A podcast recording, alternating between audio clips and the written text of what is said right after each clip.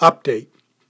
In August, I discussed the formation of the Morris Foundation Golden Retriever Lifetime Study. This was initiated in an effort to unravel the mysteries of animal illnesses, specifically in the dog, thereby improving their overall health and lifestyle. At a recent DVM 360 veterinary conference in Kansas City, epidemiologist Dr. Missy Simpson presented her gold mining clinical insights from this study that included over 3,000 dogs and 6 years of data.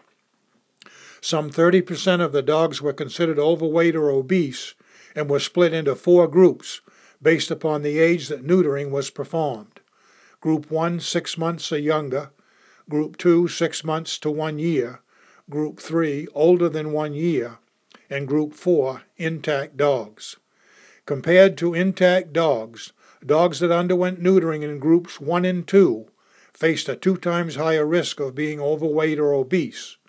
Group 3 dogs had a 40% increased risk of being overweight, concluding that for every year older the dog was when neutering occurred, it reduced the risk of being overweight and or obese by 70%. Overweight or obese dogs that have been neutered showed a 300% increased risk of chronic orthopedic issues such as osteoarthritis and craniocruciate ligament rupture.